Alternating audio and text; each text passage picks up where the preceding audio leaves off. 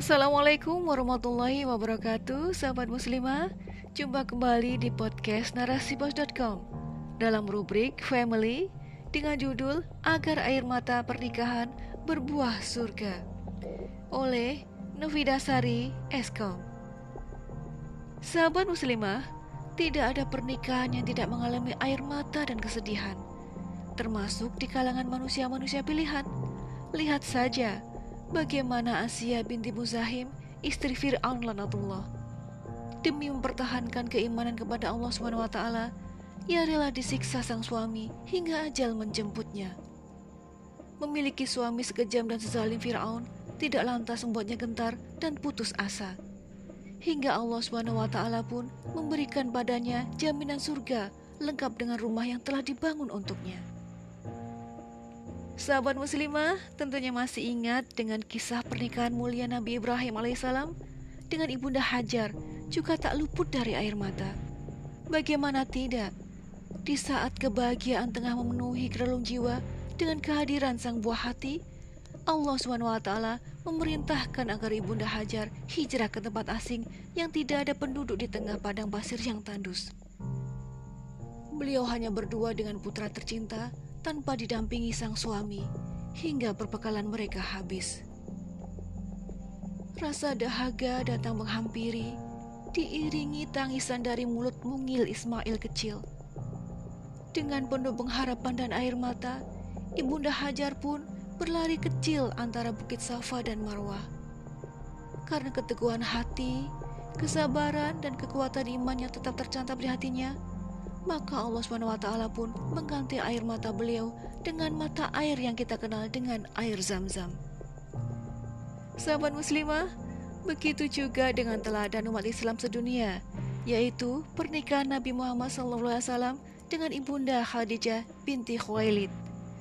Sungguh tidak lepas dari air mata pernikahan.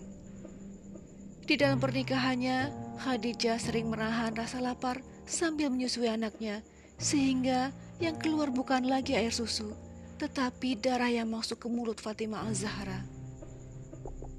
Dikisahkan dalam sirah Sayyidah Khadijah, di suatu waktu, tatkala Rasulullah SAW pulang dari berdakwah dan tidur di pangkuan Ibunda Khadijah, air mata Ibunda Khadijah menetes ke pipi Rasulullah SAW, sehingga Rasulullah pun bertanya, Wahai Khadijah, mengapa engkau menangis?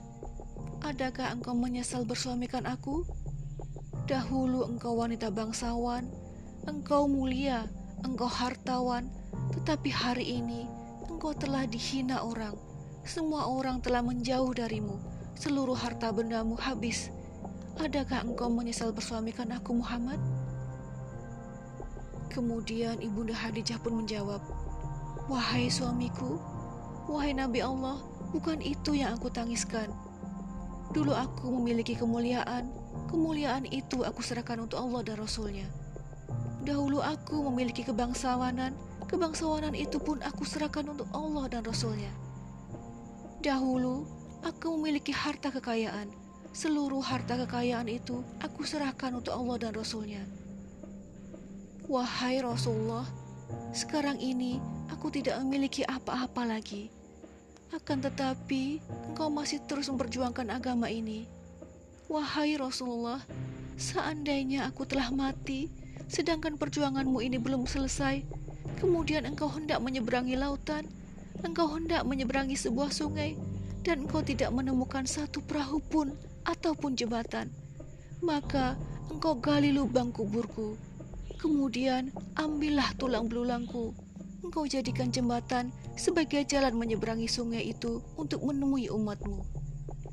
Mendengar hal ini, Rasulullah pun menangis. Sebagai manusia, sudah fitrahnya ada air mata di dalam setiap pernikahan. Namun, sebagai hamba, seharusnya bagaimana mewujudkan air mata pernikahan ini untuk meraih ridha Allah Subhanahu wa taala semata. Bukanlah air mata yang mengalir karena perhitungan dunia. Sahabat muslimah, memang benar adanya. Di kehidupan kapitalisme saat ini akan banyak air mata yang akan menetes. Akan sering air mata itu menghiasi hari-hari membersamai anak dan pasangan. Namun, bersabarlah karena Allah SWT. Sejatinya, pasangan kita tidaklah seperti Fir'aun. Kesulitan berumah tangga pun tidak sesulit kehidupan Ibunda Hajar. Namun, berpandanganlah sebagaimana pandangan pasangan Rasulullah bersama Ibunda Khadijah. Tidak berpikir siapa yang memberi dan siapa yang menerima. Akan tetapi, bagaimana agar masyarakat bisa menerima Islam secara menyeluruh di tengah rusaknya peradaban manusia. Berfikirlah agar senantiasa menjadikan ridha Allah SWT sebagai tujuan hidup. Jadikan kehidupan akhirat yang abadi sebagai prioritas. Sehingga saat air mata yang keluar membasahi pipi serta ketegaran dan kesabaran yang bersamai menghasilkan keimanan yang kokoh seperti Ibunda Hajar, Ibunda Khadijah, dan Ibunda Asyaf istri Fir'aun hingga akhir hayat. Wallahu alam.